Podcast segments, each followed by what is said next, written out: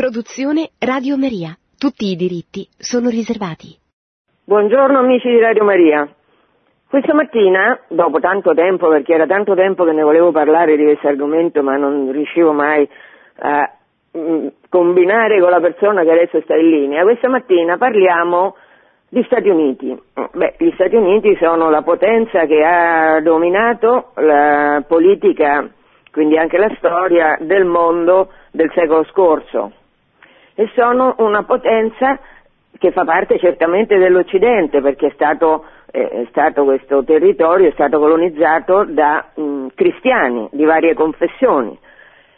E però dalla nascita questo paese, questo grande paese, che è adesso eh, diciamo, il rappresentante principale in qualche modo dell'Occidente, ha avuto una storia molto particolare, una storia anche mh, della Chiesa Cattolica molto particolare. Di questo parliamo con un mio vecchissimo amico che si chiama Giuseppe Gennarini. Buongiorno Giuseppe. Buongiorno. Che è giornalista e che è, da decenni vive negli Stati Uniti perché eh, lui è mm, diciamo, l'itinerante responsabile per il cammino neocatecumenale per quel paese lì. Allora Giuseppe, a te la parola. Ma eh, il tema è molto ampio. Eh, eh, ma infatti ne parlerai anche un'altra volta perlomeno. Fare alcuni cenni, forse partendo dalla situazione attuale, dato che, questo, che questa è una trasmissione che mi sembra che voglia soprattutto trattare dalla storia della Chiesa.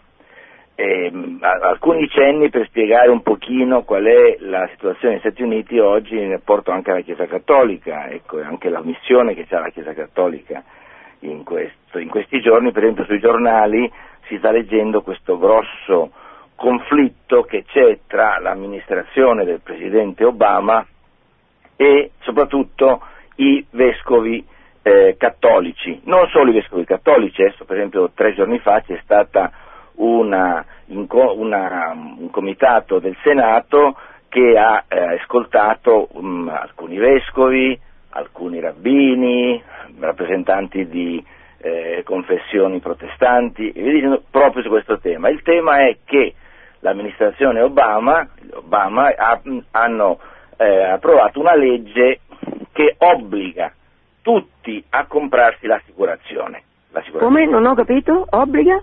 Obbliga tutti, pers- individui, enti, società, compagnie a com- um, comprare l'assicurazione e fornire l'assicurazione ai propri dipendenti. Questa legge che... Ehm, spiegare Giuseppe perché come non ho capito io così magari altri non hanno capito, che vuol dire comprare l'assicurazione? Cioè, acquistare un'assicurazione, assicurare. assicurarsi. Negli Stati Uniti non c'è un sistema di welfare state come c'è in Europa o in Italia, in cui praticamente questo è lo Stato che fornisce una copertura sanitaria. Eh, anche, ecco, questo, senza entrare in questo discorso, negli Stati Uniti invece l'assicurazione veniva o eh, acquistata singole, dalle singole persone oppure era il datore di lavoro che forniva l'assicurazione. Questo lasciava un certo numero di persone senza assicurazione che si calcola su, su, su, una, su, una, popolazione ufficiale di 310 milioni di persone, con, con, a cui vanno aggiunti un altro 20 milioni di illegali, quindi parliamo di 330, si parla di circa fra il 30-40 milioni di persone. E, che sono senza assicurazione. Senza assicurazione. Allora sembra che sia una cosa buona.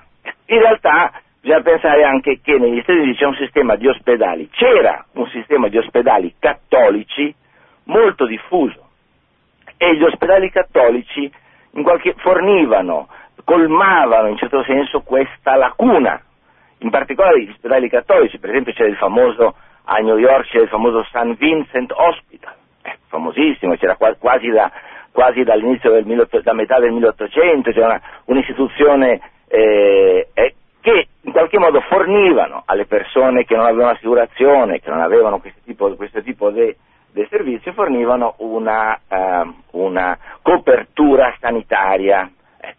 Allora sembrava che questa, questa um, legge sanitaria degli Stati Uniti fosse una cosa, una cosa buona a molti che leggono i giornali. Immediatamente sono cominciati a venire i problemi, prima di tutto che questa copertura eh, questa copertura sanitaria deve coprire anche la fornitura di aborto, contraccezione, sterilizzazione eh, e poi in futuro si vedono altre cose come, perché, come il cambio di genere, tutte queste cose. Allora questo ha già cominciato a creare un conflitto con la Chiesa Cattolica. È molto interessante che la, eh, questa legge di Obama venne approvata grazie al, al, sostegno di una suora che è praticamente una delle principali responsabili degli ospedali cattolici. Gli ospedali cattolici in questi ultimi anni sono, stati, sono diminuiti enormemente, sono diminuiti enormemente perché sta, sta, la, l'amministrazione Obama eh, obbliga gli ospedali cattolici a fornire certi servizi che gli ospedali cattolici non possono fornire, come per esempio aborto. In che senso li obbliga? Nel senso che se non forniscono questi eh, servizi o vengono penalizzati o non ricevono eh, sovvenzioni o vengono declassati e quindi molti ospedali sono, sono stati obbligati a chiudere. Anche molte agenzie di adozione perché in, in molti stati dove ci sono amministrazioni liberali vogliono obbligare queste agenzie d'adozione a dare i bambini in adozione a coppie omosessuali o lesbiche. Allora, tornando al discorso che, dicevamo, sono cominciati a emergere problemi con questa legge di Obama e in particolare sono esplosi in, questi, in, mese, in quest'ultimo mese in cui Obama richiedeva che tutte le eh, compagnie e società fornissero un'assicurazione che copriva anche aborto, contraccezione, sterilizzazione. A questo punto i vescovi cattolici sono entrati in campo, dice no, questo non, non potete chiedercelo, non potete, chied- non potete, chiedercelo perché questo va contro la libertà religiosa. La libertà questo religiosa. è un punto importante, no? È un punto molto importante perché la libertà religiosa è uno dei punti fondamentali degli Stati Uniti. Eh. E, e, lì adesso in questo momento stanno discutendo. Obama, a un certo punto, una settimana fa, il presidente Obama sembrava che volesse fare un compromesso, ma in realtà tutti dopo hanno, hanno detto il compromesso, cioè voleva dire, vabbè, non vi preoccupate, la, eh, questi servizi li paghiamo noi, li paghiamo noi, ma questo è un modo di spostare il, eh, come si dice, spostare la, il tiro, perché in realtà poi se li paga lo Stato li paghiamo tutti. Certo, Quindi, i cattolici che pagano le tasse. Esatto, tutti quelli che pagano le tasse, cattolici inclusi, pagano per questi servizi. Allora questo è il, gran, è il grande dibattito tra questa amministrazione. Per capire un po' questo dibattito bisogna capire un po' gli Stati Uniti, cioè negli Stati Uniti, eh, prima di tutto negli Stati Uniti la Chiesa Cattolica ha sempre avuto una posizione problematica, per così dire. Gli Stati Uniti sono nati come un paese, paese di migranti. Eh, le, le, la, la, la, colonizzazione degli Stati Uniti comincia nel 1600 soprattutto, eh?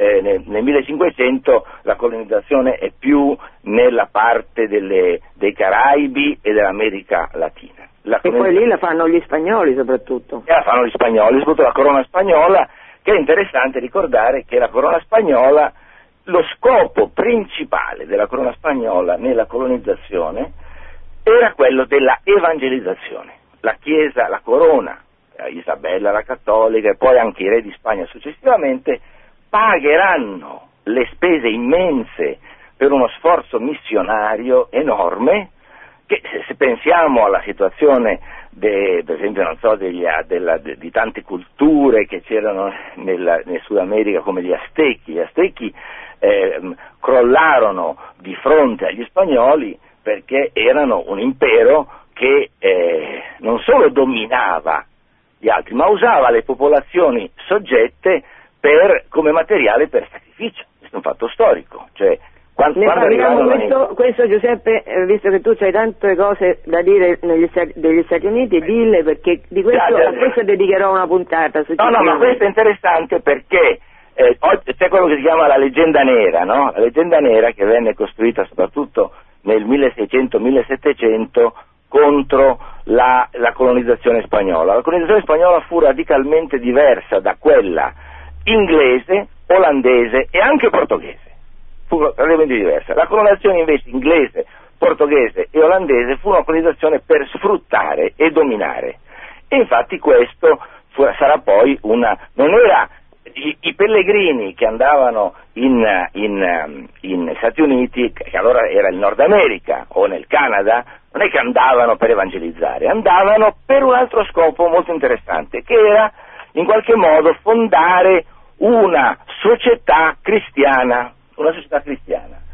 In generale si trattava di persone, eh, la, la, maggior parte dei, dei, dei primi colonizzatori del Nord America sono puritani, puritani che è un modo di indicare una, una, eh, una corrente protestante che all'inizio del 1600, verso il 1620-25, cominciò a essere perseguitata da Carlo I, Carlo I re d'Inghilterra, che era sposato con una cattolica, una Borbone, e quindi si comincia a creare una situazione di persecuzione e anche dalla parte della Chiesa anglicana, perché i puritani volevano in qualche modo fare una riforma protestante ancora più vigorosa degli anglicani, che in fondo era una riforma molto, molto sui generis. Ecco. Allora questi, questi, puritani cominciano a essere perseguitati e la, la, la prima, eh, la prima preoccupazione è il famoso eh, Mayflower, i, i, i, pilgrims, i pilgrims che, che, che vengono negli, nel nord degli Stati Uniti nel 1619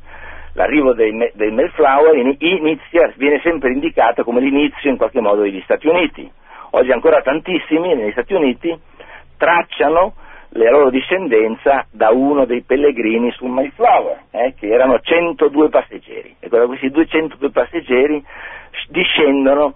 E interessante credo che uno, uno dei eh, antenati è anche della famiglia della madre di Obama, eh, di, questi, di questi Mayflower Pilgrims, che erano puritani, che vengono a costruire in qualche modo, cacciati dove non possono vivere la loro religione in Inghilterra, vengono a costruire in America una, quello che si dire la Nuova Gerusalemme.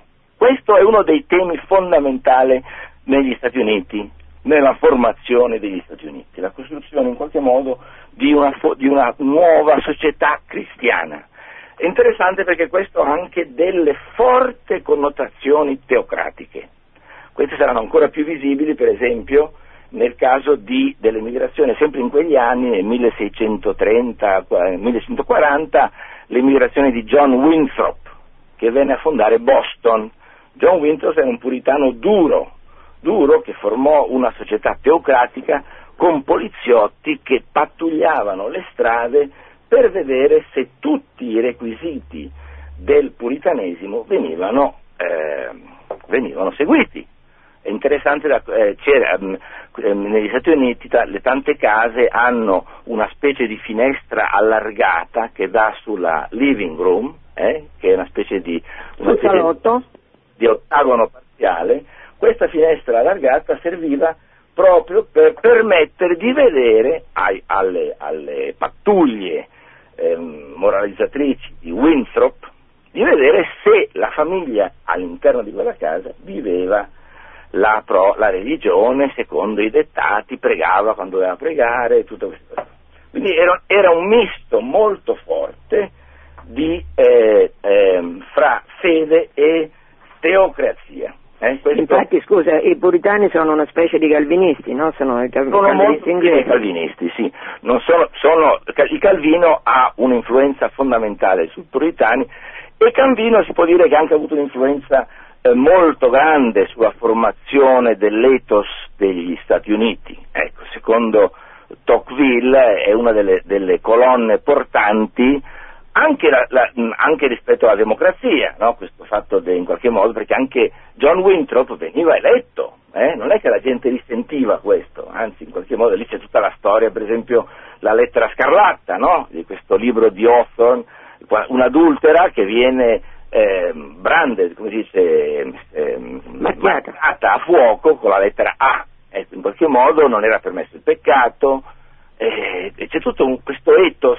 calvinista o puritano è stato molto importante nella formazione degli Stati Uniti e Tocqueville, che visitò gli Stati Uniti nel 1800, disse in, quest- in qualche modo questo è uno dei fondamenti della eh, cultura americana. Questo è un aspetto, quindi vediamo nel 1600 e nel 1700 tutta questa immigrazione di ehm, pellegrini, di, soprattutto di, di, eh, che, ha, un colorito religioso, soprattutto nel 1600, e che quindi anche questo forma uno dei caratteri fondamentali degli Stati Uniti che è l'eccezionalismo. Eh, c'è in qualche modo eh, molti di questi eh, emigrati religiosi, cioè che non emigrano per cercare un lavoro o per cercare soldi, emigrano per cercare la, eh, la terra promessa, per scappare da Babilonia e fondare la eh, terra promessa e quindi eh, ehm, leggono il passaggio attraverso il mare come una specie di esodo, passaggio attraverso il Mar Rosso e poi la loro eh, mm, stabilimento, negli, installarsi negli Stati Uniti come questo di costruire la nuova Gerusalemme. Le relazioni con gli indiani, cioè con i nativi, sono alterne, per esempio i pellegrini erano solamente 100 persone e venne, arrivano lì, eh, quasi muoiono di fame, gli indiani li, li, aiutarono portandogli un po' di spighe di mais, un po' di, eh, di ribes e di queste cose, praticamente li salvavano dalla morte e lì fu l'origine della festa del ringraziamento, perché lì fu il primo raccolto di questo piccolo gruppo sparuto che, ave, che era atterrato. Però a parte questo episodio dei pellegrini, la relazione dei pellegrini con gli indiani furono sempre relazioni non di evangelizzazione, ma di occupazione e sterminio. Anche gli indiani eh, lottavano, non è che fossero dei anime sante gli indiani, anche loro lottavano, si difendevano, uccidevano, ecco, non è che fosse cosa, però non era certamente una, eh, una eh, occupazione che avesse a cuore l'evangelizzazione degli indiani. Questo eh, nel, nel 1600, quindi questa, la formazione degli Stati Uniti nasce, ha questa componente protestante fortissima, fino al 1700, 1000, finale del, 1000, mm, del, 1600 non ci sono cattolici negli Stati Uniti. Il primo, eh, il primo eh, Stato cattolico è il Maryland, che, che nasce nel 1650 circa. Come dice la parola Giuseppe, no? Maryland, la terra di Maria. La terra di Maria, che venne, eh, una, il, il, re di, qui abbiamo sempre Carlo I, che quindi aveva un, un atteggiamento non contrario ai cattolici, concede a questo eh, nobile inglese, che poi diventerà Lord, ehm, fonderà Baltimora, con, eh, concede una patente per occupare un pezzo di terra e chiamarla Terra di Maria. Non si sa se sarà chiamata Terra di Maria per, per, Maria o in onore della Borbone che si chiamava anche Maria. Comunque, Terra di Maria fu il primo Stato cattolico. Ecco, lì nasce il primo Stato cattolico eh, ed è interessante che fu il primo atto di, eh, eh, liber, di, liber, di libertà religiosa fu proclamato proprio nel Maryland. Nel Maryland, che era, che era cattolico, loro proclamarono un atto di tolleranza permettendo a tutte le religioni di eh, vivere su questa terra. Questo è anche interessante, eh? perché poi dopo, dopo, alcuni anni i puritani fanno una rivoluzione nel Maryland, conquistano il Maryland e tolgono l'atto di tolleranza. Dopo, dopo di nuovo i, i, cattolici riescono a riottenere la, il controllo della colonia e introducono l'atto, l'atto di tolleranza. Questo la, la, questo è per dire che questo elemento religioso è, un elemento fondamentale, cioè eccezionalismo, cioè gli Stati Uniti hanno una missione nel mondo di far presente la nuova Gerusalemme, una, nuova civiltà cristiana. L'Europa ha fallito, è caduta in un mare di sangue, di contrasti, ecco qui noi vendiamo a costruire, una, questo, questo, sarà anche per esempio la nascita dei mormoni, anche loro vanno a costruire una società nuova nello Utah, ecco, è, è, un, è un elemento fondamentale nell'etos degli Stati Uniti. C'è un altro elemento però, che apparve soprattutto nel, eh, durante la guerra contro gli inglesi, perché voi sapete che nel 1776 scoppia la eh, rivolta degli americani contro l'Inghilterra. Fino allora eh, gli Stati Uniti erano 13 colonie solamente sulla costa eh, orientale, dove c'è, dove c'è, oggi Boston, New York, Washington, eh, queste 13 colonie erano colonie del, della, della, della, corona inglese.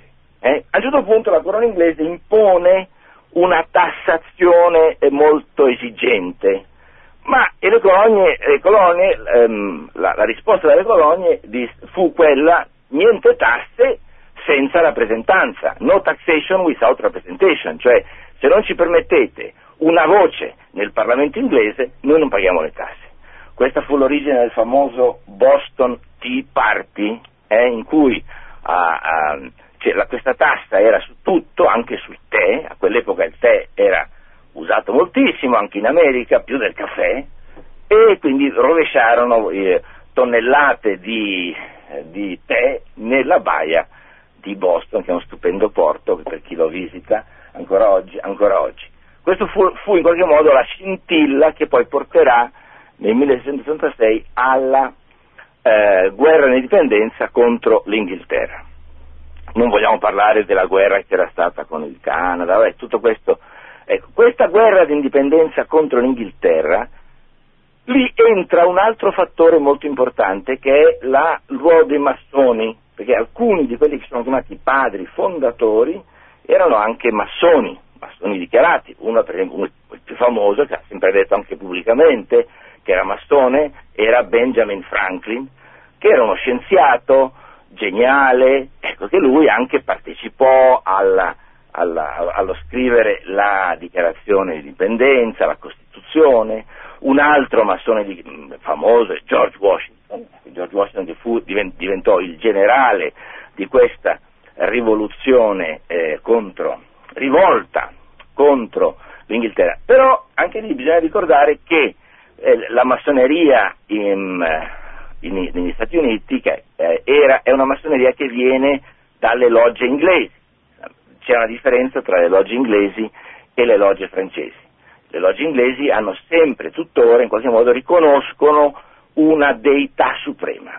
Ecco, una deità suprema, una divinità suprema, un architetto dell'universo, mentre invece le logge francesi sono molto più ehm, radicali, nichiliste, anche hanno eliminato questa richiesta di una, di un, di una credenza, una divinità suprema. Quindi è una forma di massoneria che non si oppone alla religione per sé, non, non, non si oppone, però chiaramente ha una sua agenda, come si dice in, americano, cioè una sua, una sua, serie di punti da, da realizzare e fu eh, fondamentale nella formazione della, della, Costituzione. E ancora oggi si può vedere il, do, il, dollaro che ha dei simboli della massoneria, la piramide con l'occhio, eh, alcune parole che sono eh, che sono ehm, Novus Ordo, ecco, tutta una serie di motti della massoneria, anche Washington, la città di Washington, che venne costruita nel, all'inizio del 1800, ha tutto uno schema in cui si vede la stella a cinque punte, ecco, tutta una serie di... Gli obelischi. Gli obelischi, tutta una serie di simbologie mas- massoniche. Washington, George Washington, dopo, dopo l'aver vinto la, la guerra contro contro l'Inghilterra volevano farlo re alcune fazioni. Ecco, lui è un tipo singolare, un tipo, un tipo, lui rifiutò sempre e si ritirò. Dopo aver fatto due, due termini come presidente si ritirò, mentre molti volevano che lui continuasse, lui si ritirò, si ritirò in campagna, una specie di, di antico romano, no? Cincinnato. Un specie di Cincinnato, si ritirò a coltivare il suo campicello, a scrivere. Eh, eh, però c'è, quindi c'è quest'altra componente massone, quindi da un lato c'è questa componente protestante fortissima, di, dall'altro c'è questa componente massone. La, curiosa, la cosa curiosa è che entrambe sono anticattoliche, ferocemente anticattoliche. Quindi i cattolici sono visti sempre come una piaga, i popici, popi, papisti, i papisti sono sempre visti come una piaga e infatti in, in, sono un'assoluta minoranza, in, a, verso la fine del 1700 c'è, c'è la, la, il caso di Elizabeth Seaton, che era una, che era una protestante che si convertì, diventò cattolica, fondò una, una, piccola scuola e che è stata fatta santa, ecco, ma sono eccezioni, sono molto piccole, sono realtà molto piccole. Nel, verso, nel 1800 soprattutto mh, a, a, verso la metà del mese comincia, comincia la grande immigrazione, la grande immigrazione che non è più un'immigrazione religiosa, è un'immigrazione per eh, altri, altre, altre, ragioni, eh, grande immigrazione dall'Irlanda per esempio, in Irlanda nel 1840 c'è la famosa potato famine, cioè la, la carestia delle patate, in cui l'Inghilterra ebbe un ruolo terribile perché eh, c'era cibo in, in, Irlanda oltre alle patate, ma il cibo andava tutto in Inghilterra. E quindi eh, si parla di milioni di persone che morirono di fame e, e milioni emigrarono, e milioni emigrarono. Tanto è così che, che mi, mi, sembra di, di ricordare che oggi in Irlanda ci sono meno abitanti che in quell'epoca, cioè fu praticamente l'Irlanda si spopolò per i morti per la... e moltissimi andarono in America, non solo in America, ma anche nel West. Molti di questi emigrati irlandesi cattolici andarono nel West, che a quell'epoca si cominciava, 1840, 1845, si cominciava la grande espansione, già prima era cominciata, eh, già prima perché la, l'acquisto di quella che è la Louisiana, eh, fino al, alla fine del 1700 praticamente in Inghilterra è soltanto la parte, le 13 colonie sulla parte eh, orientale della costa.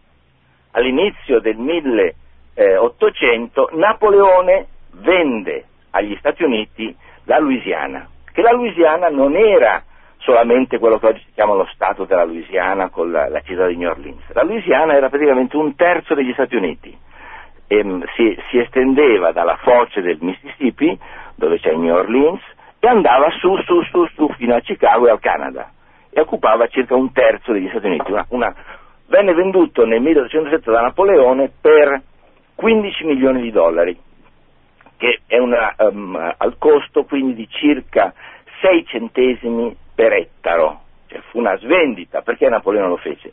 Napoleone lo fece perché non poteva difenderlo, Napoleone era, era impegnato a conquistare l'Europa, ha fatto un calcolo, è impossibile da difendere e preferì venderlo e, lo, e quindi questo praticamente ra, eh, raddoppiò la, gli Stati Uniti. In, subito dopo anche gli Stati Uniti conquistarono la Florida, la Florida era eh, occupata dalla, dalla eh, Spagna ancora fino al 1815-1800 e venne occupata anche la Florida e comincia quindi la grande espansione verso l'ovest che era, che era tutto praticamente eh, messicano.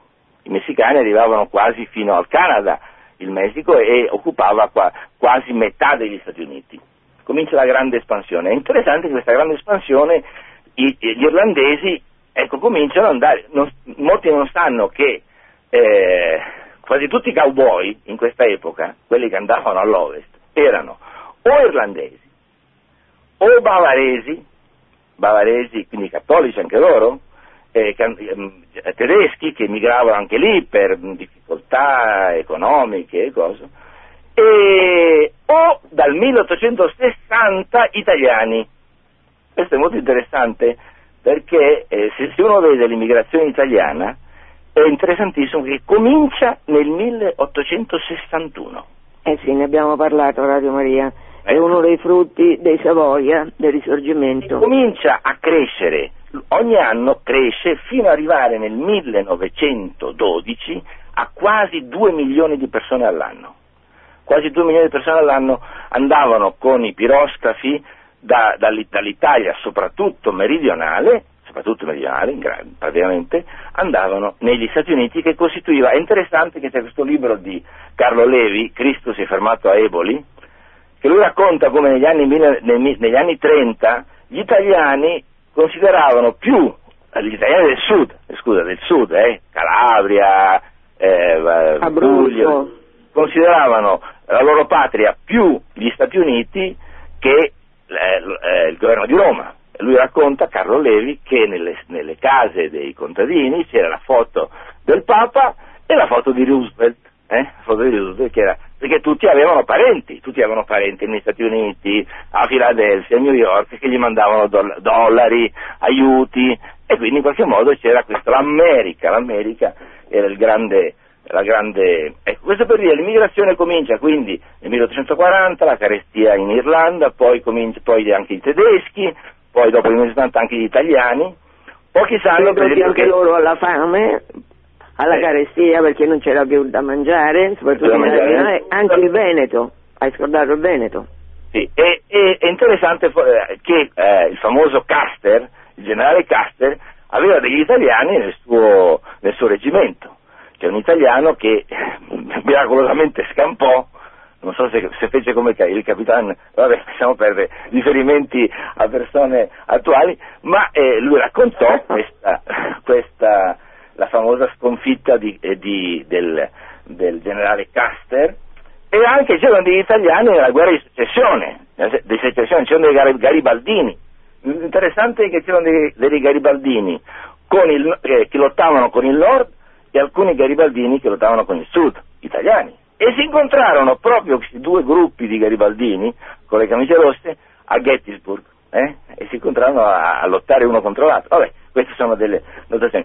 Questo per dire come la, eh, eh, nel, nel 1800 comincia il grande arrivo dei cattolici negli, negli Stati Uniti comincia- che cominciano a crescere enormemente, anche a New York. New York diventa una città in fondo dove tutti questi rifugi- rifugiati per ragioni o di persecuzione o politica, anche moltissimi ebrei, cominciano ad arrivare moltissimi ebrei dalla Russia, dove c'erano sempre pogrom, cioè persecuzioni contro di loro, quindi sono milioni, eh, milioni. Se- se- a oggi a New York ci sono più di 3 milioni di ebrei, eh, questo è- e ci sono quartieri che erano una volta erano tutti italiani, come Brooklyn, Broccolino, che era praticamente tutta. Quindi una, incomincia a cambiare questa, ehm, questa situazione un pochino del- della popolazione e, e i cattolici cominciano ad avere un ruolo sempre mh, eh, numericamente più importante. Socialmente no, cioè sono, sono quelli che hanno i lavori più umili. I- i- gli, italia- gli italiani, per esempio, venivano chiamati white niggers, che vuol dire eh, negracci bianchi, cioè venivano trattati, hanno fatto un calcolo che a quell'epoca gli italiani venivano pagati, eh, verso la fine, parliamo del 1800, fine del 1800, gli italiani venivano pagati meno dei negri, cioè erano proprio in fondo alla scala sociale, disprezzati perché erano cattolici, quindi papisti. Eh, eh, scusa, eh, scusa eh, questo a ricordare eh, l'abominio che si chiama risorgimento, perché i nostri governi non difendevano, bisognerà aspettare Giolitti per aiutare questi poveri disgraziati che per, per fame Chi li difendeva era, fu una donna che si chiamava Sa- eh, eh, Santa Francesca Cabrini. E questa donna che veniva dal- dalla Lombardia, vicino a Brescia, ecco, che partì, quando arriva, e lui- lei partì proprio, lei voleva andare da altre parti, voleva andare in Asia, voleva andare, però alla fine in qualche modo ci fu un vescovo che se- sembrava interessato, eh, e lei partì, arriva a New York, e appena arriva il vescovo gli dice, no, non- non- io non ti ho mai chiamato, non ti voglio. È interessantissima la storia di, di Santa Francesca Cabrini perché fece una- un lavoro incredibile per aiutare questi eh, immigranti abbandonati da tutti. Che, in- che vivevano in condizioni subumane, cominciò a costruire scuole, ospedali, orfanatrofi. Cioè, è incredibile il lavoro che fece Santa Francesca Cabrini in tutti gli Stati Uniti e poi anche in altre parti, anche in altre parti, in Sud America e altrove.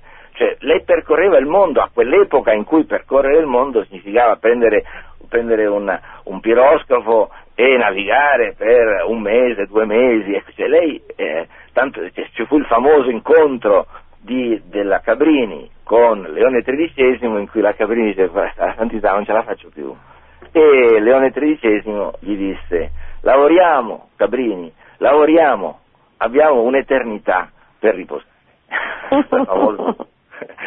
E era Santa Francesca fece, fece un'opera incredibile, che ancora oggi ci sono degli ospedali immensi eh, che eh, si prendevano cura ehm, a scopi caritativi, non a scopi di lucro. Scusa, cosa- quindi questo discorso che tu, face- tu sei partito eh, facendo un punto sulla situazione attuale, sullo scandalo di questo Presidente Obama eletto da una maggioranza di voti cattolici, con l'appoggio dei cattolici, che ha fatto quella legge che costringe alla chiusura praticamente tutte queste istituzioni cattoliche che nascono nell'Ottocento, come per esempio Mario Cabrini. Esattamente, e, e la, cosa, la, cosa, impressionante è che nel eh, gabinetto di Obama c'è il vicepresidente che è cattolico, eh, il vicepresidente Biden, la ministra della, o il ministro della salute, anche lei è una cattolica, eh, Kathleen Sibelius, eh, sono cattolici. Dove non si capisce più cosa cattolico voglia dire. Eh, esattamente, questo è il problema, perché anche lì bisogna vedere cosa vuol dire cattolico. Lì però c'è, c'è un punto cruciale nell'evoluzione di questo, perché i cattolici, come dicevo, cominciano a crescere numericamente, i cattolici devono, devono, devono anche costruire una rete di scuole, perché le scuole pubbliche a quell'epoca nel 1800, nel 1900, sono strumenti per indottrinare in senso protestante. Allora devono costruire una, scu- una serie di scuole, di, scuole, di scuole elementari, di scuole superiori e anche di università. La famosa Università Notre Dame, eh, che, venne, che, venne, fondata dai francesi nella, in quella che si chiamava la Louisiana, che era questo enorme appezzamento vicino a Chicago, nacque proprio per, per aiutare la formazione dei cattolici. Allora, questo enorme sforzo per cui ogni parrocchia negli Stati Uniti aveva sempre una scuola, perché se no dovevano mandarle alle scuole pubbliche dove venivano indottrinati contro la Chiesa Cattolica. C'è anche quel famoso film di, eh, sulle gang di New York, che è fatto da quel regista di origine italiana, dove si vedono queste nel 1860. Come si chiama questo, come si intitola questo film? No, gang di New York, dove si vedono queste queste lotte in cui le, le, le vecchie gang eh, di origine protestante eh, fanno queste battaglie vere e proprie a New York contro i cattolici, perché vogliono, non vogliono dargli spazio, vogliono controllare il territorio. Ecco, vabbè, è interessante anche che nel 1860 ci fu eh, un fatto fondamentale nella, nella storia degli Stati Uniti, non so se parlarne, fu la guerra di successione, di secessione. Certo. certo. Un, faccio una parentesi qui per dire una parola prima di parlare poi della situazione dei cattolici oggi. La guerra di secessione fu un fenomeno Parla adagio Giuseppe, parla adagio perché eh, rischia di non capire chi ti sente perché ti mangi un po' le parole. Sì. No, la guerra di secessione che scoppiò nel 1861 quando era presidente Lincoln eh, la guerra scoppiò, si pensa che la guerra scoppiò per eliminare la schiavitù. Non fu così, la guerra non scoppiò per eliminare la schiavitù. Negli Stati Uniti c'era una situazione di due tipi di eh, strutture sociali ed economiche, che erano gli stati che avevano il permesso di avere schiavi e gli stati che non avevano permesso di avere schiavi. In generale era la parte nord-orientale, erano stati più industriali, senza schiavi, e la parte sud era invece gli stati con schiavi ed economie più agricole, produzione del cotone. Gli Stati Uniti fornivano il cotone praticamente in quell'epoca a tutto il mondo e questo era economie di tipo schiaviste. E quindi ogni volta che gli Stati Uniti si estendevano verso Occidente, i nuovi territori bisognava decidere se, se, se parte, appartenevano alla parte non a economia schiavista o alla parte con economia schiavista. In particolare ci fu un famoso dibattito sullo stato del Missouri, sul territorio del Missouri, se questo doveva diventare una economia schiavista o no. Perché c'era tanta discussione? Perché la situazione era che il Sud in, quel, in quell'epoca si stava industrializzando, ma industrializzarsi con schiavi voleva dire distruggere tutte le industrie del Nord. È quello che sta oggi succedendo con la Cina. Uh-huh. La Cina ha un'economia che non, non, si può dire schiavista, ma sì, molti, di, fatto lo è, di fatto lo è. molti elementi schiavisti, perché hanno dei, dei, non hanno sindacati, hanno degli stipendi che non sono... hanno feste, un decimo, hanno orari di lavoro... Dove sono milioni di persone, non si sa quanti, anche loro lavorano, è tutta una situazione. E quindi eh, se il Sud si industrializzava, praticamente era la fine del, dell'industria del Nord. Questo pone un problema gravissimo, per questo si discute sullo stato del Missouri. Quando il congresso decide che il Missouri non sarà schiavista, allora lì scoppia la, la, la, il conflitto perché allora il Sud dice allora volete in qualche modo boicottarci? Ecco, e, lì, e, lì, scoppia la secessione, fu una guerra che durò quasi cinque anni, con, produsse quasi un milione di morti, fu in qualche modo forse la prima guerra moderna, eh, con trincee, con, con attacco alla popolazione. Bisogna ricordare che fino a quell'epoca nell'Occidente gli attacchi alla popolazione erano eccezioni, ecco lì invece ci fu, eh, venne usato anche sistematicamente il bombardamento delle città, ecco un milione di morti e poi Lincoln, che era un genio politico, dopo due anni di guerra incluse tra gli scopi della guerra l'eliminazione della schiavitù. Questo gli, questo gli eh, permise di avere l'appoggio degli stati europei che avevano già eliminato la schiavitù alcuni decenni prima. E, eh, è interessante perché in questo periodo arrivavano le navi di immigrati a New York e, ven- e venivano presi gli immigrati, gli mettevano una casacca e li mandavano a fronte. Loro manco sapevano per che cosa combattevano. Eh? Era una situazione molto, Va bene, ma questa era una parentesi per un altro fatto fondamentale in cui anche ehm, appare un elemento, de... in realtà la guerra, di secessione, la guerra di secessione fu per mantenere l'unità della nazione di una nazione che, che, fino a quell'epoca era veramente federale, cioè ogni Stato era autonomo, da quel momento in poi cambia la Costituzione. Va bene. Tornando al nostro tema... In che senso specifica più questo aspetto? In che cioè, senso fino, cambia? Fino alla guerra di secessione praticamente ogni Stato si, si governava, si governava eh, eh, in modo molto autonomo. Con la guerra di secessione comincia la, eh, la, eh, l'incremento dei poteri centrali. Era, la, gli Stati Uniti era nato come un governo federale vero, era come un club in cui ognuno aveva accettato di entrare, ma poteva anche uscire lo Stato. Era un club che era, che, che, in cui era entrato per la, la, difesa generale, però poteva anche decidere di uscire. E quindi ogni Stato aveva un'autonomia e una differenziazione. In qualche modo l'idea era sempre quella di uno Stato centrale piccolo, che non, fo- che non riproducesse quello che era stato il rapporto con la corona inglese. Con la guerra di secessione comincia invece la, l'incremento dei poteri centrali che diventerà anche uno dei temi fondamentali che in discussione oggi, perché oggi in discussione ehm, la discussione negli Stati Uniti e non solo negli Stati Uniti, anche, per l'Europa, anche per l'Europa è come deve essere lo Stato, più grande o più piccolo.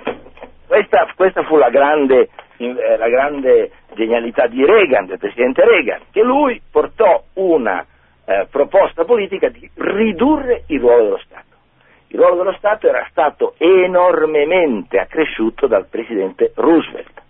Roosevelt, che, che si trova a fronteggiare una crisi economica e che in quel momento fu ancora più grave di quella che c'è oggi, ma però eh, in cui scoppia nel 29, per fronteggiare questa crisi economica Roosevelt aumenta enormemente i poteri dello, del, della, del, del, centro de, di Washington, dello Stato federale, del governo federale. E, e, questo è anche uno dei grandi argomenti oggi. Reagan dice no, bisogna ridu- diceva bisogna ridurre il ruolo dello Stato. Anche oggi la, la, il dibattito fra repubblicani e democratici è quello sul ruolo dello Stato, aumentare, ridurre, in qualche modo anche con queste leggi sulla sanità il ruolo dello Stato, lo Stato decide chi curare. Questo è un punto molto serio. È lo Stato che decide chi curare e quanto curarlo. Per esempio, io conosco una persona che ha artrite reumatoide, però dopo una certa età lo Stato non passa più le medicine. Non passa più le medicine perché ci sono dei budget fissati non con criteri medici, ma con criteri finanziari. Ecco.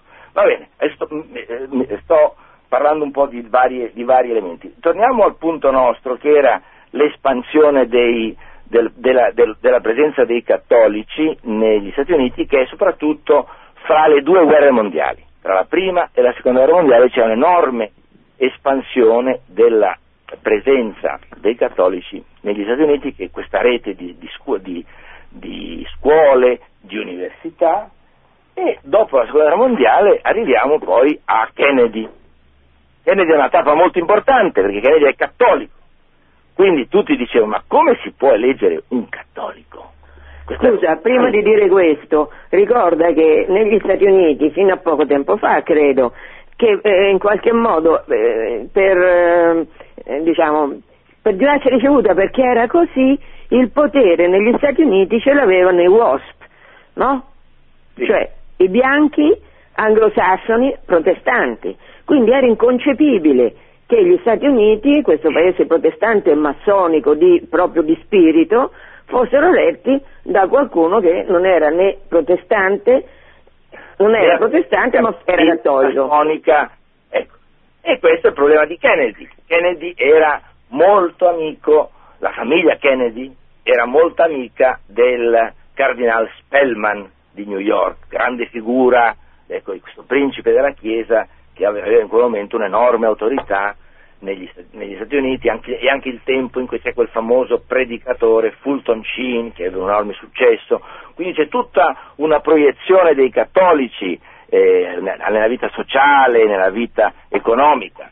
In questo momento appare Kennedy che si presenta per le elezioni, ma la reazione è furibonda. E allora Kennedy fece quello che venne chiamato poi il famoso prima di essere eletto, fece il famoso, quello che veniva del discorso dell'apostasia. In questo discorso Kennedy affermò chiaramente che in caso di conflitto tra la Costituzione e la fede cattolica, la sua fede cattolica, lui seguirebbe la Costituzione. Questo ha avuto una influenza enorme, è interessante che eh, il segretario di Spellman racconta che praticamente Kennedy e Spellman parlavano tutti i giorni al telefono, Spellman andava, battezzava i bambini della famiglia Kennedy, li sposava e quando si sposavano, e tutto. Era come se fosse il cappellano, no? Eh. Il giorno dopo che Kennedy fece questo discorso, Spellman non ricevette più telefonate da cioè non, non, non accettò più telefonate da lui.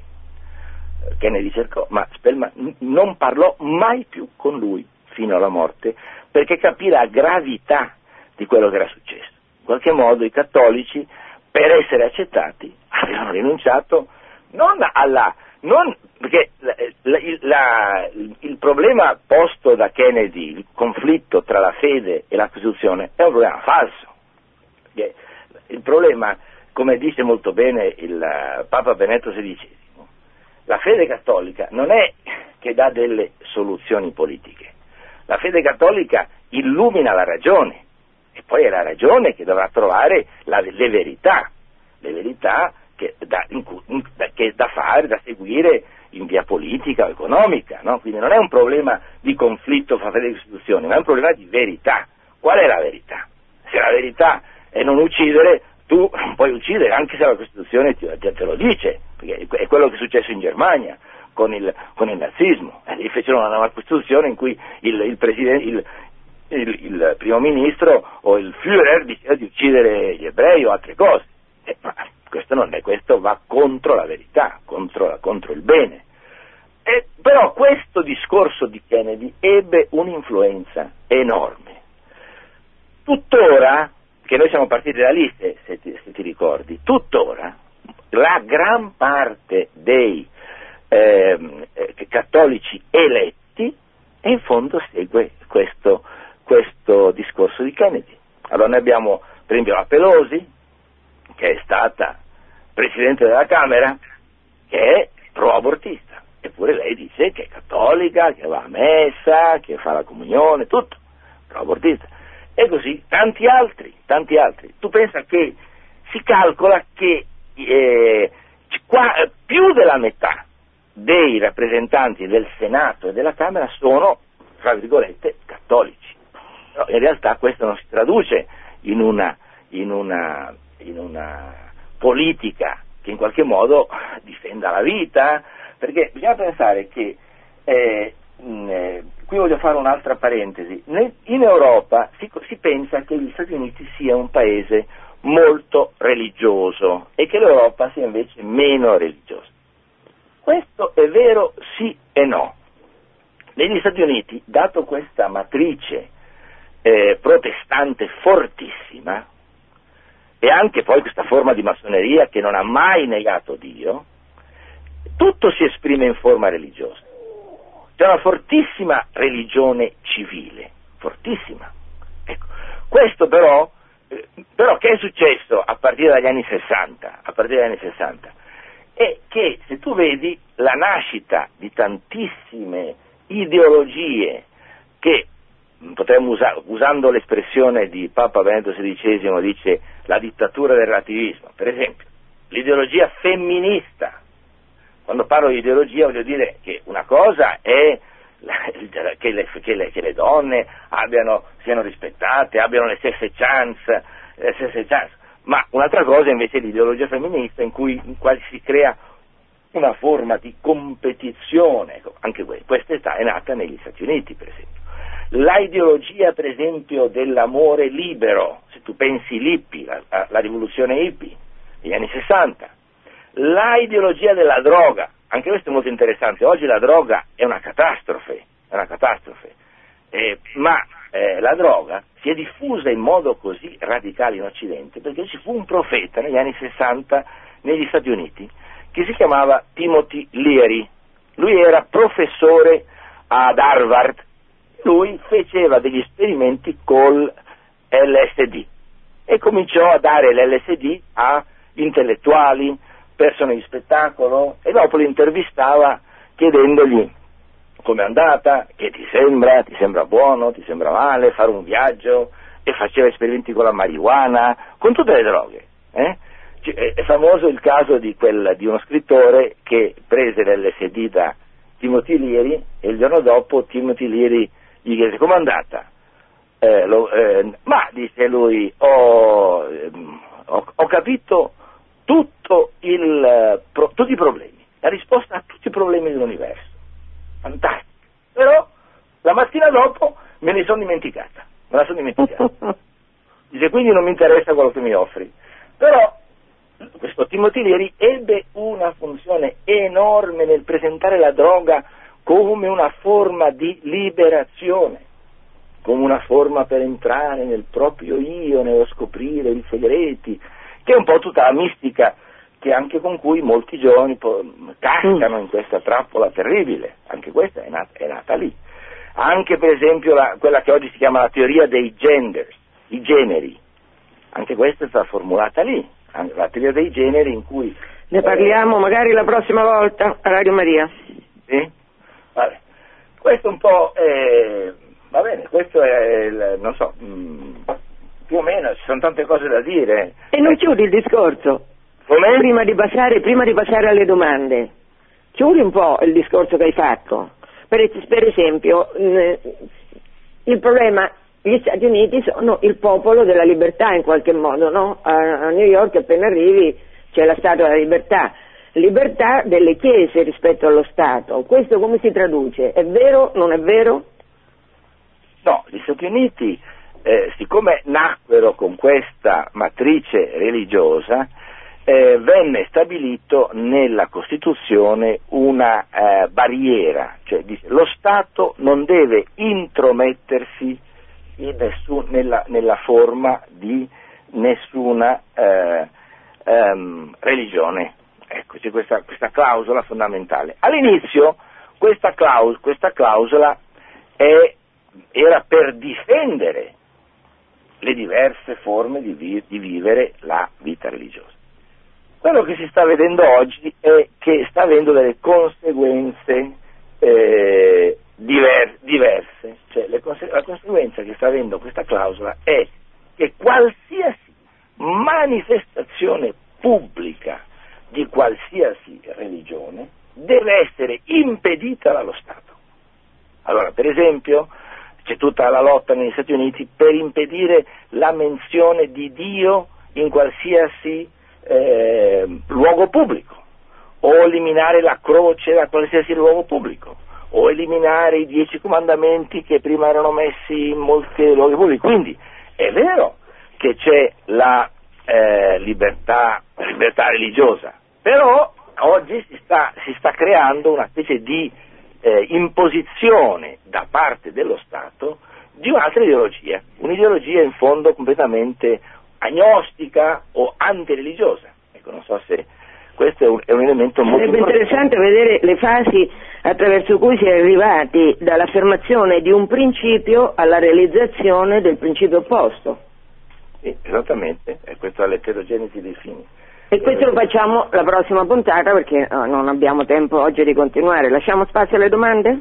Va bene, d'accordo. Allora facciamo un'interruzione mu- musicale e poi le domande. Ok.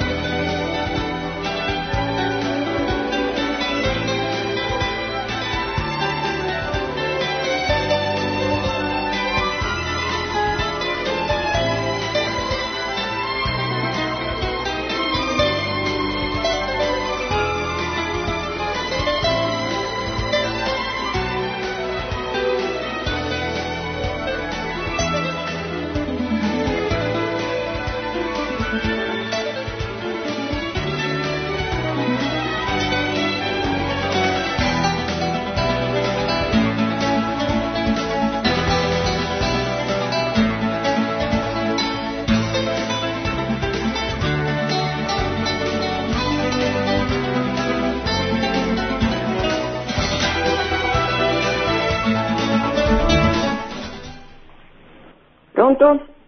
Eh, buongiorno, senta, io ho, senti- ho seguito con interesse la vostra trasmissione e volevo dire una cosa. L'amministrazione Obama... Come dopo si aver chiama pro- signora? Io, oh, scusi, sono Lidia, chiamo da Massa. Buongiorno. Dopo aver pro- promesso mari e monti eh, al suo elettorato e aver fatto approvare quella che a noi sembrava a noi ehm, la- una buona riforma sanitaria per dare la sanità a tutti, adesso non potendo mantenere le promesse sta forzando gli enti privati a, ehm, a foraggiare questa, questa riforma e obbligando la Chiesa cattolica e le associazioni cattoliche che sono contrarie per motivi eti- etici e, e morali a determinate cose a, ehm, ehm, a Lei pagare forse per questo. signora Lia non ha sentito la trasmissione dall'inizio. Sì, sì, no, no, Dall'inizio Giornalini ragione. è partito proprio da questo. Sì, sì, appunto per questo. Eh, Adesso però volevo dire per que- quello che stanno facendo i cattolici, la- mh, c'è l'associazione Thomas Becket che ha portato in tribunale lo Stato eh, la- la- americano, cioè, cioè la- la- il Senato americano per la legge che è passata grazie alla signora Sebelius e, e ci sarà una grossa- un grosso eh, contenzioso lì. Non solo, i vescovi americani hanno rifiutato la comunione sia alla Pelosi, la Pelosi potrà andare anche in chiesa, ma la comunione non la prende più davanti a tutto il popolo, l'hanno rifiutata alla Sebelius e anche a membri della famiglia, famiglia Kennedy che si sono pubblicamente professati favorevoli all'aborto. Inoltre, quando le, le- le università americane e gli ospedali, le, le università cattoliche americane saranno costrette a chiudere perché non potranno man- pagare le tasse, cioè le, mm, fine, le multe che gli faranno per non, mm, per non pagare questi, eh, questa proposizione di legge, quando chiuderanno e manderanno a casa tutti gli loro impiegati, questi, gli ospedali e tutto quanto, poi voglio vedere dove andranno a curarsi i poveri di America. Buon- Certamente, certamente, questo è un problema fondamentale, che in qualche modo questa amministrazione sta aumentando il ruolo dello Stato. Dietro c'è anche bisogna anche capire una, un problema molto serio, che eh, l'amministrazione Obama vede eh, tutto quello che è stato il, la, l'idea di Bush, che era quello in qualche modo di esportare, adesso non sto giudicando, eh, sto, solo spie- sto solo spiegando, l'idea di Bush che era quella di esportare la democrazia anche in alcuni paesi musulmani del Medio Oriente, e qualsiasi impresa militare lo vede come una forma di imperialismo, cioè Obama giudica tutte queste cose da, da sinistra. È interessante che Obama ha avuto come formatore un filosofo eh, che si chiama Saul Alinsky, cioè lui è stato molto importante, è quello che ha creato la parola orga, or, community organizing, organizzazione della comunità, era, che era, um, operava a Chicago negli anni 30, ebbe un'enorme importanza ed è interessante che questo Solalinsky, che è un, è un marxista con una visione di rivoluzione, agitazione sociale e in fondo de, eh, come, come, in tutti i regimi marxisti, un ruolo dello Stato assoluto, lo Stato in qualche modo diventa assoluto, come, e questo Solalinsky eh, in un suo libro a, a, nella, nella presentazione, nella prima pagina del suo libro, fa una dedica. E questa dedica è a colui, a colui che ha lottato per primo per il suo regno e lo ha conquistato, cioè a Lucifero. Questo Solalinsky dedica questo libro a Lucifero. Io mi raccontarono questo, non ci credevo e sono andato a comprare il libro in libreria, ed è vero. Allora, questo Solalinsky ebbe un ruolo fondamentale a Chicago, nella formazione di una classe politica eh, che ancora oggi ha molto importanza. Allora, Obama viene da lì, quindi vede l'America come imperialista. Allora, il modo migliore per eliminare l'imperialismo è togliere i soldi all'esercito. E difatti la riforma sanitaria, l'effetto della riforma sanitaria toglie i soldi all'esercito, però aumenta enormemente il potere dello Stato. Scusa, che c'entra? Io non capisco, che c'entra l'esercito con la riforma sanitaria? Eh, perché il, il, bilancio di uno Stato è un, è un tot, è un ah, tanto. Sì, sì. Se io devo, devo mandare miliardi di dollari per la riforma sanitaria non ci sono più, di fatti adesso il nuovo Ministero della Difesa ha deciso di ridurre il bilancio della difesa di 500 miliardi di dollari. Tieni conto che praticamente l'Europa è sempre stato sotto l'ombrello della difesa americana, eh, durante la guerra fredda, perché l'Europa spende, gli Stati spendono in media 3-4% del PIL in spese militari, gli Stati Uniti spendono il 15% o altro. Allora, questo, questo è uno scopo. Dall'altra parte anche questa riforma sanitaria aumenta enormemente il potere dello Stato. È, la discrezione dello Stato che in fondo è il grande dibattito oggi sia in America che in Europa. Qual è il ruolo dello Stato? Meno Stato o più Stato? Ecco, cioè lo Stato in soldoni, lo Stato che decide chi deve vivere e chi deve morire. Esattamente, perché poi bisogna approvare l'eutanasia, di fatto dietro tutte queste cose non c'era solo la contraccezione, che è, un, fa- è un fatto serissimo, perché oggi tutti, la, è uscito un articolo su una rivista americana, si chiama Business Insider, che è una rivista economica, non cristiana, non cattolica, il quale titolava Bisogna riconoscerlo, eh, l'umane vite aveva ragione. Questo, scrive così, e scrive tutto un articolo spiegando come la, la, l'attuale crisi economica è una conseguenza del fatto che ci sono milioni e milioni di bambini non nati o per la contraccezione o per l'aborto e che oggi la crisi economica è proprio questa, perché non ci sono, non ci sono in America più o meno c'è, c'è eh, quello che ha tirato avanti è l'immigra- l'immigrazione. Comunque il, il problema è il, il potere dello Stato, lo Stato che in qualche modo decide anche chi vivrà, chi potrà essere curato, secondo dei meccanismi. Allora, quello che diceva la signora, che ci sono state una, una reazione di vescovi, assolutamente è vero, c'è, c'è questa reazione di vescovi, tuttavia, purtroppo, dicevo, in Parlamento ci sono moltissimi cosiddetti cattolici, che però in realtà non sono cattolici, perché questa in fondo è la grande eh, cosa de, cioè, dei Kenya. C'è per esempio, non so, il, il governatore de, de, de Noè che è Cuomo, figlio del, del Cuomo, il quale diceva che il suo, il suo, patrono era Tommaso Moro. Ma che Tommaso Moro? Tommaso Moro ha dato la vita per essere fedele alla Chiesa, ha dato la testa, si è giocato la testa. Loro adesso a New York ha approvato il matrimonio omosessuale. matrimonio omosessuale, adesso anche, e sono tutti, tra virgolette sempre, cattolici. A, a, a New Jersey, dove ci sono un numero immenso di italiani, anche lì la, la, la, il Senato ha approvato il, il, matrimonio omosessuale. Grazie a Dio c'è un governatore, si chiama Cristi, cattolico, il quale ha detto io non lo firmo. Se volete si può fare un referendum, fare un referendum, vediamo cosa dice la gente, però io, io questa legge non la firmo. Questa è un po' una, la situazione di, di difficoltà in cui oggi c'è, è vero, c'è, ci sono alcuni che hanno preso una posizione molto bene, molto buona. Prego. La prossima. Pronto? Sì? Sì. Pr- Pronto, buongiorno. Buongiorno. Buongiorno. Buongiorno, mi chiamo Luigi da Milano. Eh, volevo fare una domanda, professore. Eh, io ho sentito che lei diceva che la droga, eh, l'LSD, la marijuana è stata diffusa in America da quel personaggio mh, che citava prima. Motillieri. Sì, esatto, ma mh, volevo anche dire questo, in base a alcuni documentari che ho sentito, che ho visto, anche ne sentivo che la droga è stata anche diffusa per un altro, un'altra piaga purtroppo in America, che da, per esempio che veniva data a tutte le persone che andavano al fronte, perciò dalla guerra di Corea, Vietnam, e poi queste persone tornando eh, veniva data perché dovevano prendere coraggio per, per- per- per poter combattere, intendiamoci, e poi dopo tornati dal fronte questi, questi reduci erano dipendenti e ovviamente da lì poi è nato tutto un meccanismo di dipendenza che si è diffuso a macchia d'olio. In più molti di questi reduci rifiutati dalla società americana poi si sono a quel punto dovuti adattare a fare qualche lavoro, qualche cosa che in realtà nessuno li voleva fare, loro sapevano fare solamente la guerra e si sono poi anche dati purtroppo a eh, lati un po' oscuri della, della malavita per poter eh, vivere anche loro e allora a questo punto hanno anche poi diffuso eh, ancora di più questo sistema. È quello che volevo chiedere, ma da cosa nasce esattamente? Dall'ideologia degli anni 60 oppure da un, da un modo truce di fare guerra e di, e di produrre poi questi pe- personaggi? Sì, sì, però eh, cioè, le, le cose, eh, dice Chesterton, una cosa molto interessante, che per quello che costituisce l'uomo essere uomo è il fatto che l'uomo ha uno spirito. Allora Chesterton dice che anche mangiare una cotoletta di maiale per un uomo è un fatto spirituale.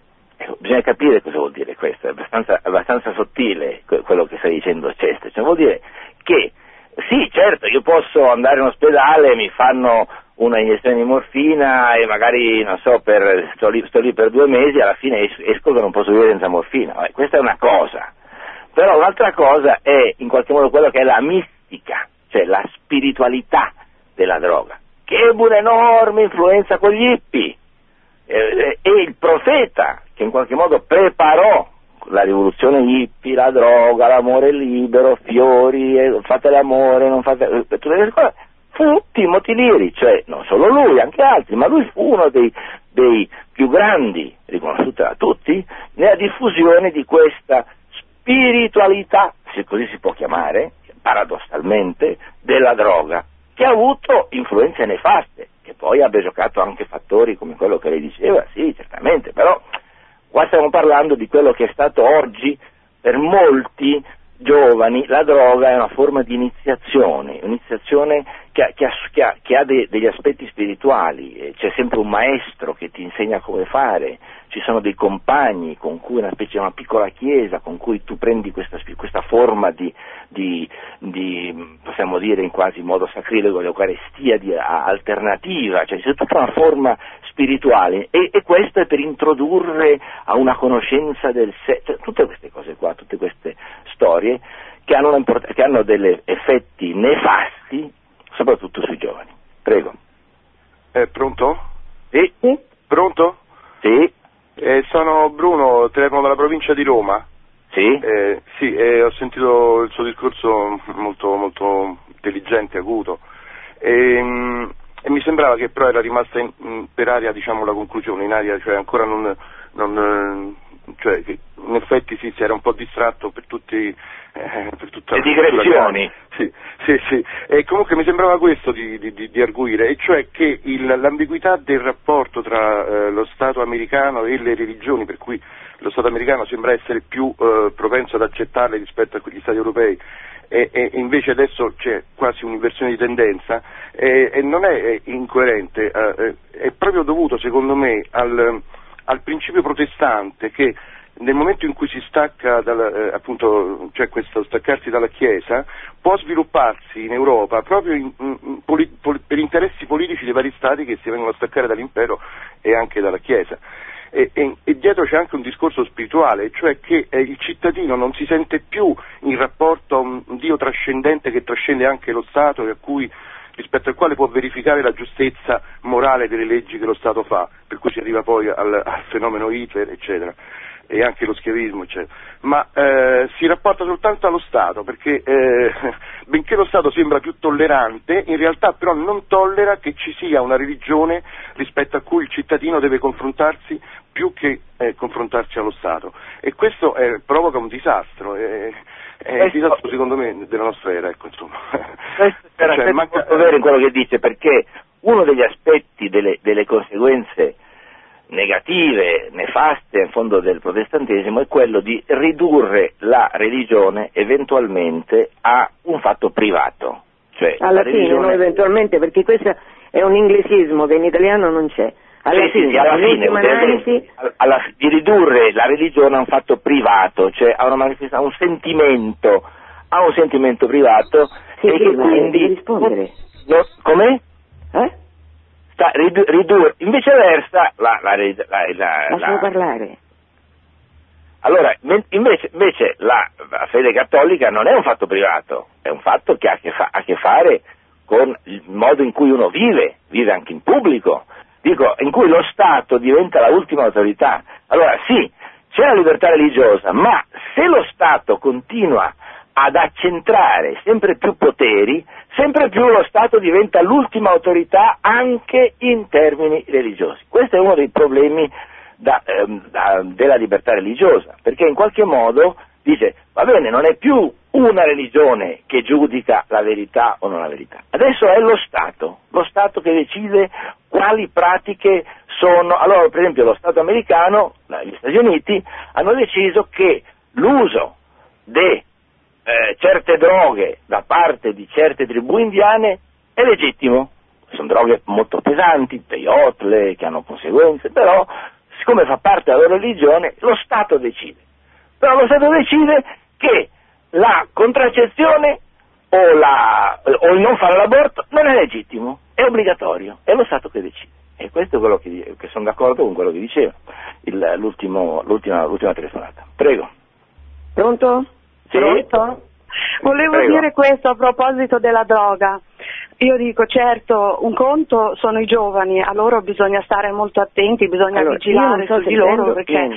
non hanno una volontà ancora mm, ben esercitata, non mi so spiegare bene, però io avevo letto, mi pare, su un libro di Messori che la droga per quasi duemila anni nei paesi cristiani non era un problema, non c'era nemmeno bisogno di proibirla perché, perché si, la, persona che ha un, una forza morale, eh, ha la vita bene impostata, non la prende la droga, anche se lo obbligano in un certo senso, non ha questa esigenza. Chi prende la droga?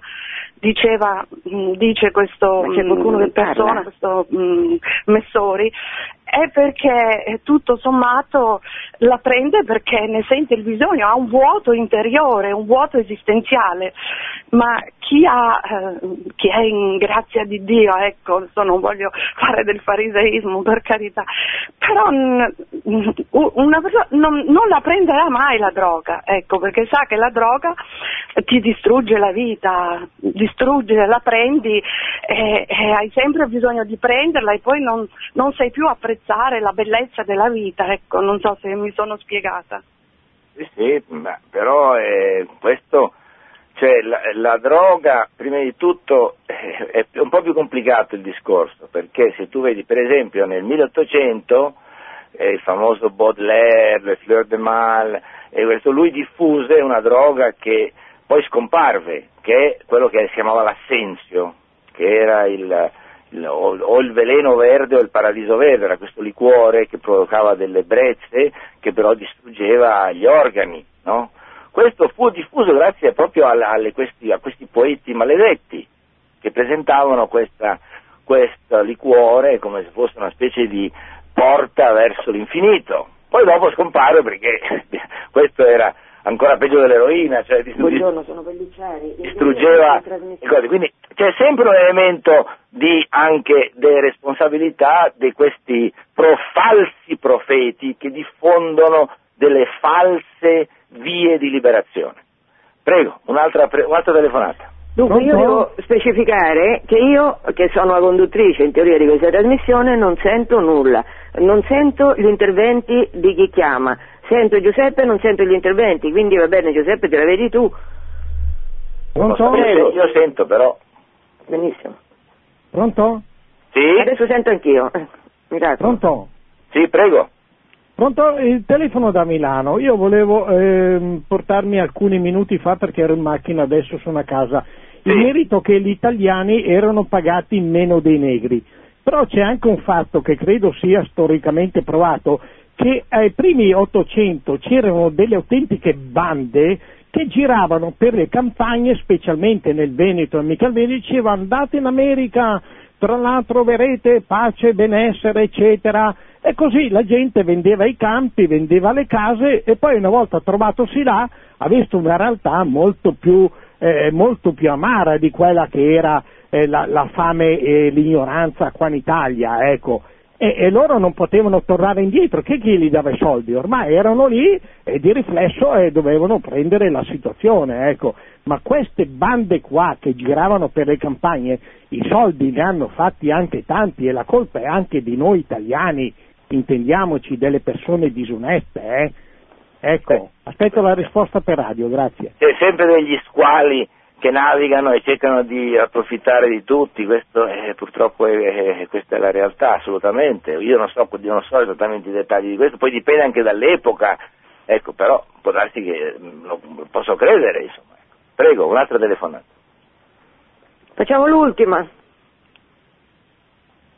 Sì, pronto, buon- buongiorno. Sono Buongiorno. Maria Elena da, To- da Todi, Umbria. Buongiorno. Sì, io anni fa, quando studiavo all'Università Cattolica di Buenos Aires, eh, lessi che gli Stati Uniti d'America volevano spandere il protestantesimo anche nell'America Latina e favorire eh, l'introduzione de- di sette protestanti, testimoni di Geova, avventisti. Ecco, io volevo sapere se lei sapeva qualcosa al riguardo. Sì, negli anni, voglia negli se anni- sa qualcosa a riguardo. negli anni Signor 60, Giuseppe che...